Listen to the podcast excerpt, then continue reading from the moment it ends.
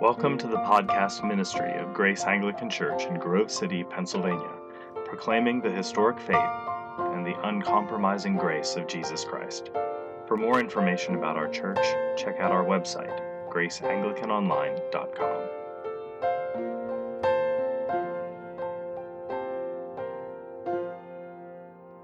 Uh, St. Peter's Anglican down in Butler this morning, and one lovely lady came to me afterward and said, I loved your sermon, but long. I think I went 35 minutes, so for you guys, that's nothing. But um, so if this sermon does manage to be less than 30 minutes, you can thank this lady this morning who shamed me. Um, if it's longer than 30 minutes, I'm sorry, but I'll try to go less distance than Ethan does. Um, we are in Romans chapter 6, the lesson uh, from, from the reading tonight. Uh, I'm going to back up here in a moment. I'm actually going to start in Romans chapter 5, verses 20 and 21. The lectionary skips those verses, and I actually think they're very important transition verses. So we'll get to that, but if you have a Bible and you can open up to it, that would be, that would be great. But before we get there, I would like you to imagine for a moment that you uh, have moved to a new country. And, and the culture in that new country is, is very different. I lived in Texas for five years. Not quite a new country, but very different. Uh, most Texans think that the Garden of Eden was in Texas and that the world falls off at the Texas border. So there were, there were a lot of cultural things that I had to learn. But if you're living in a new country, maybe they ride on the opposite side of the road. Maybe they have a whole lot of these like roundabout things when you drive, which are actually pretty awesome and are just now finding their way to PA. Where have these been all our lives? I like these. Uh, maybe the language is a little different. Maybe they take naps in the afternoon. That would be okay. Right? There are about a million ways, if you're a citizen of a new country, there are about a million ways that you're going to insult them, and about a million ways that you're going to be insulted. And uh, when you are the citizen of a new country, it's not as if you just move in and suddenly know everything about that place. It takes some time to understand what it means to be a resident and a citizen of a new country. Tonight in Romans chapter 6, uh, Paul is talking about uh, two dominions the dominion of sin and death, and the dominion of Christ and grace. And he is making an argument in this passage that the uh, Christians, his readers, are in fact new citizens of a new dominion, and they need to start learning to live in that new place. But he starts this discussion back in Romans chapter 5, verses 20 and 21. He makes an actually a very startling assertion. He says, um, in, in verses uh, 20 and 21 now the law came in to increase the trespass. But where sin increased, grace abounded all the more. So that, as sin reigned in death, grace also might reign through righteousness, leading to eternal life through Jesus Christ our Lord. Now, back in Romans chapter 5, he has concluded a discussion or uh, a significant portion of the discussion about the gospel, about how one becomes a Christian. And just before verse 20 of Romans 5, uh, he, he lays out an argument for two different trajectories. There's the trajectory of Adam that leads to death, and there's the trajectory of Christ that leads to life. And that we are trapped, these aren't Paul's words, these are my paraphrase. We are trapped in Adam in this gravitational pull of Adam's sin. And the only way to get out of that gravitational trajectory is to have a force from the outside grab us out of it and send us off in a new direction. And he has made the argument to the Romans that they are in Christ and they have been taken off of the old trajectory and they have been put surely and confidently on this new pathway in Christ and that they are secure not because of the law, but because of God's grace. And then he says in chapter in verses 20 and 21, he says something really kind of shocking, okay? He says that the law came to increase the trespass. But where sin increased, grace abounded all the more. Now, back in Romans 5, chapter, uh, chapter 5, verse 13, Paul has already said that sin had existed before the law. Sin existed from the fall of man before the law ever came to be. And what the law has done is it's shown a light on man's sin. It's told us what sin is. But what he says in verse 20 is not only does the law shine light on sin, the law makes sin worse. Where the law, uh, uh, where the, when the law came, the trespass increased. Now, I don't know if you saw this this week. I saw it on Facebook. It's obviously true because it was on Facebook. But some guy in Arkansas decided to run over a granite Ten Commandments monument with his car. This thing was like six feet tall. And he ran into it and knocked it over and completely smashed it. And what was funny is the officer, the only thing the officer writing the report said was it was surprising how little damage was actually on the car. He smashed this thing. Now, apparently, this is the second time that this guy has smashed this particular monument. He did not get caught the first time. Here is what is amazing to me. Not so much that this guy smashed a monument, but when you read the comment threads of when people are commenting on this story, there were a whole lot of people saying that he was a hero. You see, I, I don't really have a, a, a, thing uh, about monuments on public property, whatever. That's not my point. My point is this wherever the law of God is pronounced, it actually brings out the worst in people because we have these dark and rebellious hearts. And our problem, as Thomas Cranmer is famous for saying, is not that we don't think clearly or not necessarily that our wills are broken, though they both are.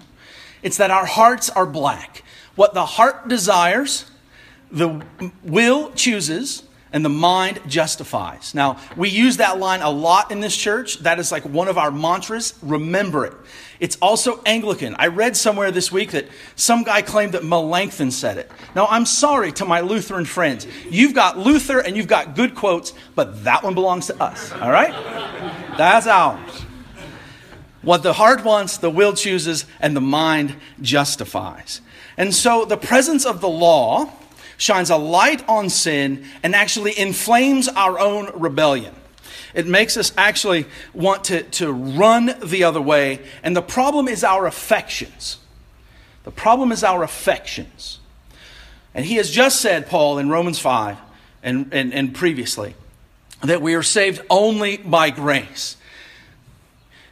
And the point that Paul is making when he talks about this is that if you want to change the way a person lives, you have to first help them change their affections. You have to cause them to fall in love with something else. Uh, it's grace. You know, rich people, let's take a rich man as an example. He works really hard, he earns millions of dollars. He marries a wife who's 25 years younger than him. She suddenly becomes a millionaire, not because she earned it, but because she married into the family. That is grace. You've earned salvation because you married into the family and you married into an inheritance that somebody else earned for you. When Beth and I were first married, she had $2,400 in the bank. I had $200 in the bank. I married up. That, and you know what? Not much has changed. So we're saved by grace. This is the larger point of what Paul has been trying to say up to this point. And he's pointing to the fact that our problems are our affections and that, we're, and that we need our affections to be changed. And so he says this inflammatory thing about the gospel, or excuse me, about the law, that the law actually increases the trespass. It's the sort of thing that actually got Jesus in trouble. And it's the sort of thing that got Paul in trouble. You see, because what Paul does next as he begins Romans chapter 6 is he anticipates an accusation he anticipates the accusation of antinomianism. Now, antinomianism, it's a big word. I remember the first time someone accused me of it, I had no idea what they were talking about. Um, antinomianism is the belief that in this sort of hyper grace, so that what you do doesn't matter, that God's law no longer has any application to you. And it has been said by many preachers, including the great Martyn Lloyd-Jones, that if any preacher is preaching the gospel appropriately, at some point somebody's probably going to accuse him of antinomianism. It happens. So Paul is anticipating this accusation.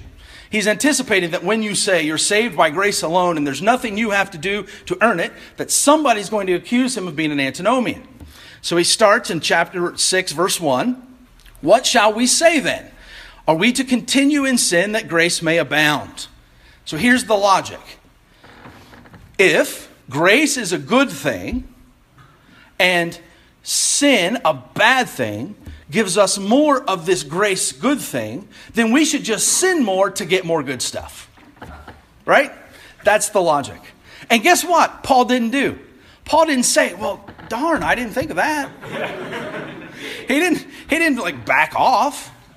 He said, "No, may it never be." And he goes into this long explanation that instead of backing off the gospel, he actually goes deeper into the gospel. He actually digs down deeper and says the real question is not that you have too much grace, but that you have too little, and that you have not adequately understood what it is that grace is doing for you. And so let me explain it. And he goes a little bit deeper. First, before we look at that, we have to understand a couple of things. First, uh, that our affections, our affections are broken. Our hearts are black. And because our affections are broken, we often settle for too many simple things. Uh, C.S. Lewis is famous for saying that it isn't that we desire too much, it's that we desire too little. Now, I imagine most of us in our Christian life, at least speaking for myself, you know what I really want out of my Christian life? I want to be left alone. I do. I've been in beach mode for like four weeks. Like, I want to go to the beach and I want to be left alone. And I don't want any problems and I just want to go to church and I want everything to be fine. And we'll kind of patch up and have a pretty decent little life. Maybe you've known a person like this. Maybe you've known a person who they've got the, the, the, house and they've got the car and they've got the good kids and they've got a job they like and everything's kind of working out. And they go to church to be religious just so to be a well rounded person because, you know, well rounded people, they go to church and they think spiritual thoughts. And so they go to church to be a well rounded person.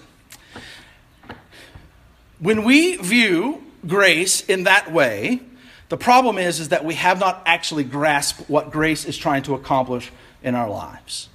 C.S. Lewis in Mere Christianity says this Imagine yourself as a living house.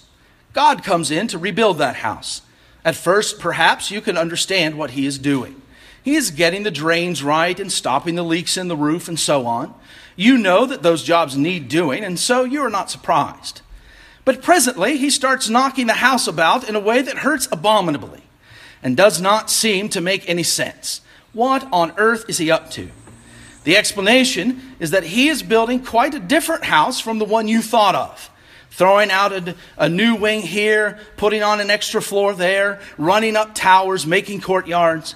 You thought you were being made into a decent little cottage, but he is building a palace, and he intends to come and live in it himself. You see, we're tempted to abuse grace, uh, not because we have too much of it, but because we actually have too little of it. Because we haven't really grasped the magnitude of what Christ is going to do in our life. And sometimes we use grace as an excuse to sin, don't we? How many times have you done something knowing full well that it was sinful and you thought to yourself, I'll ask for forgiveness later? I've heard this story many, many times, something along these lines a pastor that I once read uh, had a man come to him and say, Pastor, I'm, I'm thinking about cheating on my wife. And I, I just want to know, like, will God forgive me? And the pastor said to him, You're asking entirely the wrong question. You need to ask yourself if you understand salvation at all. Like, you're asking the wrong question. And so when someone says to us, uh, the temptation, if we preach too much grace, is that someone will be led to sin, the answer is no. We haven't given them enough grace if they haven't understood that grace is actually taking them away from sin. Uh, I, I have a friend who did, in fact, cheat on his wife and said to me after the fact, Oh, don't worry, God and I are good. I apologized. Thinking, yeah, I think your soul's in trouble. Uh, a few years ago, uh, and I don't know, remember where this happened. You may recall it. There was a, a, workout gym somewhere, and a guy walked in with a gun and shot several people, and afterwards said that he was angry at some people there, and he knew he could do it because God would forgive him. Um, those are somewhat extreme examples, but we use these kind of excuses all the time. And the problem, of course, is that our expectations are way too low. And we've never really grasped what grace is actually accomplishing in our lives. And so Paul goes on to tell us a little bit about what grace is actually doing. He says that the Christian is dead to sin and alive to God. Sin there is a noun, it's not an action. It's, it's the realm and dominion of sin, this entity that controls us. He says we are dead to sin. Now, notice that he doesn't say that sin is dead to us. He says we are dead to sin. Uh, when we have been removed from the dominion of sin, it is as if we never existed there. Sin no longer can own us. Now, I don't know why, but every time I read this verse, I am reminded of the Karate Kid Part 2. There's a scene there where you have Daniel, and he goes with Mr. Miyagi to Okinawa, and there's this old rival of uh, Mr. Miyagi's named Sato. And Sato has a nephew or something that's kind of a rebel and he's a troublemaker. And he, of course, he's the bully. He's the bad guy that Daniel has to beat up. Like that's the way the Karate Kid went. And and and at some point, this bad nephew does something to embarrass the family honor. And Uncle Sato looks at him and says, You're dead to me. And he, oh, and he runs off. It was great acting. Uh, no, it was horrible acting, but whatever. Um, when someone says, You're dead to me, it means you no longer ex- exist. And when Paul uses that phrase here, it means it is as if you never existed. That as far as the dominion of sin goes, you are dead. It has no authority over you anymore. Imagine that you're that citizen in the new country that we spoke of. And in your old country, it was against the law to drive over 25 miles an hour. Your old country was Grove City, Pennsylvania. It's against the law to drive over 25 miles an hour. But in your new country, you can drive whatever speed you want. If you decide in your new country to drive 55 miles an hour, your old country does not have a right to come back and give you a ticket for driving over 25. They have no authority over you because you're no longer in their country. And so we are dead to sin, but we are alive to God. In Christ, in Christ, we are not who we were. We are somebody different. St. Augustine, not the town in Florida, the old guy. Back in the 500s, many of you have read Augustine's Confessions. Uh, Augustine was a rather wild young man. He liked the ladies, a lot of them, apparently. After he came to the Lord, he was walking through his old neighborhood, and one of his old girlfriends comes up to him and she says, Hey, Augie baby, welcome back. Why don't you come stay with me for a few days? And he politely says, No, thank you. And he turns and he walks away. And she says, Augustine, don't you know me? It's me. And he turns and he says, But it isn't me. I'm not that person anymore. I'm, I'm not who I was. And so in Christ, the Christian is not who you were. You are somebody new and you are no longer a slave to sin. Not only are you not who you were, but you are not where you were. Martyn Lloyd-Jones uses a great illustration that I'm going to steal from him. Imagine that you live in a country where there are two classes of people the slaves and the masters. And every single master has a right to tell every single slave what to do. And every single slave has to obey no matter what. So if you're walking down the street and a master sees a slave, the master says, I want you down and I want you to clean my shoes right now. And the slave has to do it. And if you don't do it, there is severe and harsh punishment. And then a new king comes into this nation. And he declares that all the slaves are free that there is no longer any boundaries, there are no longer any classifications of people. Everyone is free. But do you know what happens to the people who are indoctrinated as slaves? They still want to act like slaves. Maybe it's fear, maybe it's habit. A master comes up to them and says, I want you to get down on your knees and wipe off my shoes. And they do it because that's the only thing they've ever known even though it has been declared that it is no longer true. You see, friends, we live in a new, the, the one who's been baptized lives in a new kingdom under a new dominion, and you have been declared absolutely and totally free. You no longer have to respond to your old slave master. And yet we still do because we've been conditioned to do it. And so we live in this tension, this tension of declaration of freedom, and yet our own desires to still be slaves.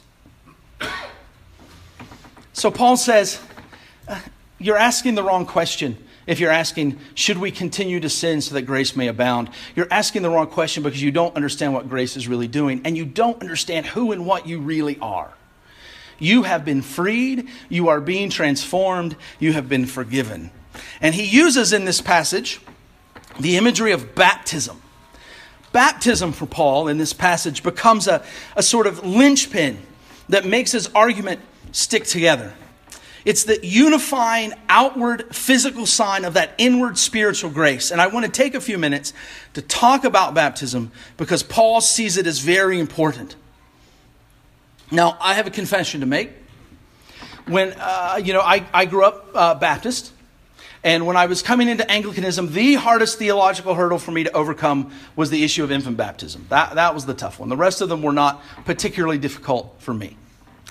And, and I found in my contemplation and reading of Scripture and, and consideration of the matter that infant baptism and adult baptism both carry with them really strong symbols of what baptism is supposed to be. Infant baptism carries with it the symbol the idea that you're being acted upon. In this chapter, Romans chapter 6, uh, Paul says, when you have been baptized, it's passive, it's something being done to you. And infant baptism carries that sim, sim, uh, symbolism that there's nothing we bring to God. We come to Him as naked babes in need of Him to do everything. And that infant is, is baptized as a helpless child and brought into the family of God.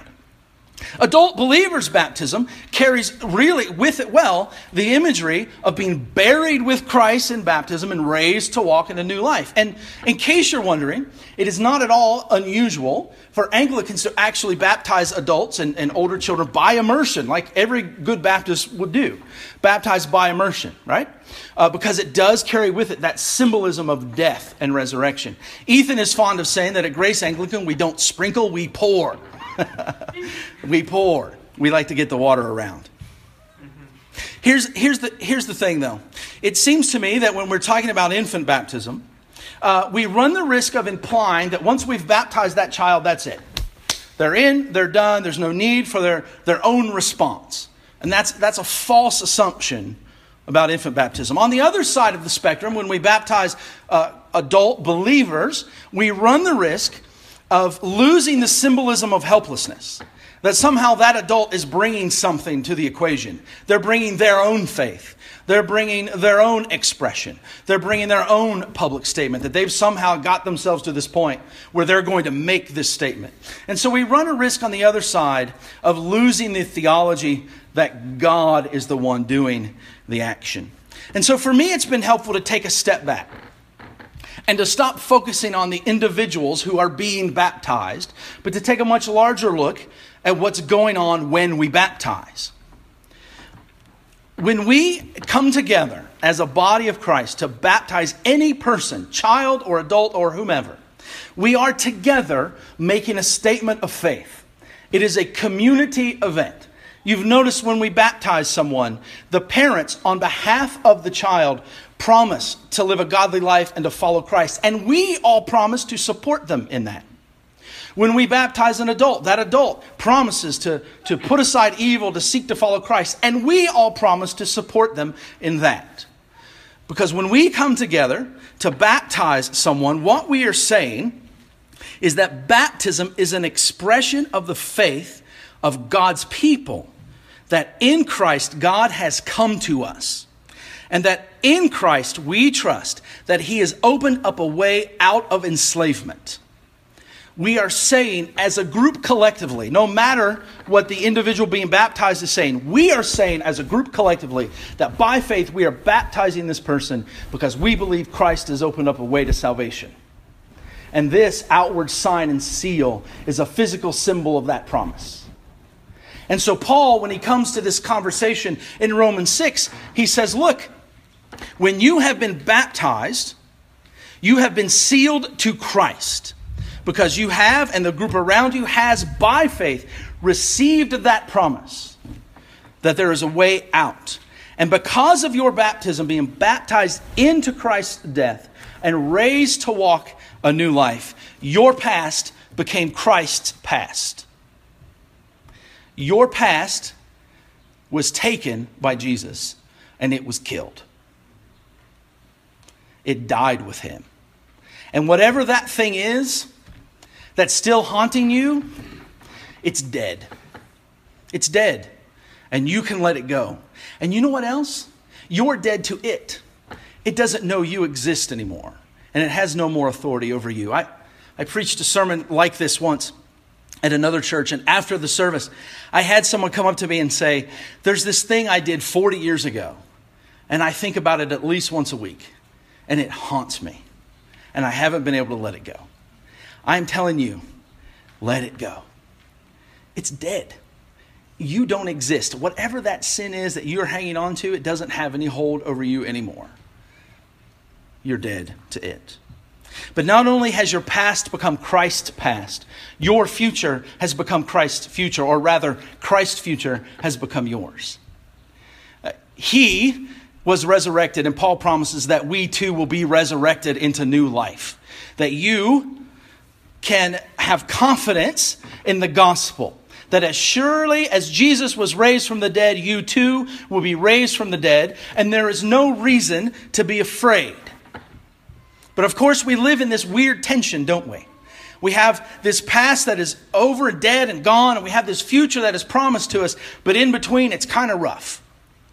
And Paul says there that the life we have is actually the life of Christ that we were raised as new creatures and we live to God. We were raised to God. He says in other parts of Scripture that the life that we now live, we live by the power of Christ. Your past was taken by Jesus, it became his past, and he killed it. Your future was given to you by Jesus. It is sure, and you can be confident. And your present is being held securely by a living Jesus Christ by the power of his Holy Spirit. Your present is secure. And so we live in the tension of this kind of reality where we have all these promises, where we have been declared righteous, and yet we often don't feel very righteous. I never feel very righteous, to tell you the truth. Now, I have some moments where I think that was pretty good. And then at that moment, I immediately became unrighteous. So, whatever. We've been declared righteous. What Paul is asking of his hearers here is to actually live in that reality. You have been definitively declared righteous because of the act of Jesus Christ. Believe it. Believe it.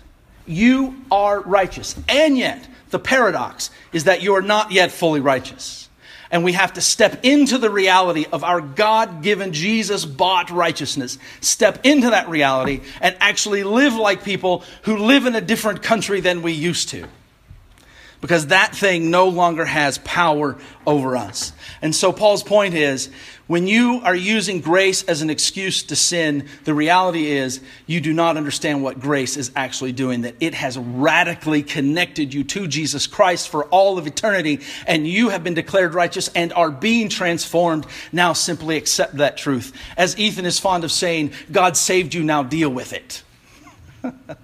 God saved you, now deal with it live accordingly. And I want to close with this thought this idea that we're no longer slaves, but we're free. Augustine goes back to the old neighborhood and he sees the old girlfriend. And there's this accusing finger. Come back, Augie, baby. Come back. She doesn't have power over him anymore. That relationship you're in that needs to, needs to end, you think you need it? You, you think that somehow you're going to gain something from that, that because, you know, you have this hole in you that needs to be filled? That person doesn't actually have power over you anymore. The addictions you have, you think those things are going to make you happy? They're the old, they're the old you. The old you is dead and they have no more power over you. Maybe, maybe you, you have an addiction to food. You know, you're discouraged and you like to eat. Hey, man, when you're as big as me, what's another cheeseburger? Maybe you're on the other end of the spectrum and you think, you know, I, I just need to like look better. And so I'm going to starve myself because if I look better, people will like me and I'll feel better about myself. That's all the old self. You're free from all of that. You are accepted and loved by Jesus Christ as you are, and loved enough that God is determined not to leave you there. He is not just going to make you a quaint little uh, cottage, He is turning you into a palace. And you are free to be who you are meant to be. And so, my request for us tonight is this May the truth of Christ's graciousness, demonstrated in his past, present, and future action for us, may that sink deeply into our hearts and change our affections so that we love him all the more for what he has done for us. And as our affections change, out of that place will flow righteousness. That's my, that's my prayer for us tonight. And we ask these things in the name of the Father, in the name of God, the Father, the Son, and the Holy Spirit. Amen.